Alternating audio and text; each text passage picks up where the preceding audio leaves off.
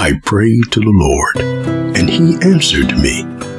He freed me from all my fears. The Lord hears His people when they call to Him for help. He rescues them from all their troubles. The Lord is close to the brokenhearted. He rescues those whose spirits are crushed. The righteous person faces many troubles, but the Lord comes to the rescue each time. Those who look to Him for help will be radiant with joy. No shadow of shame will darken their faces. The Lord will redeem those who serve Him. He is our help and our shield. Remember, in Him our hearts rejoice. So, submit your ways to God and receive God's blessing.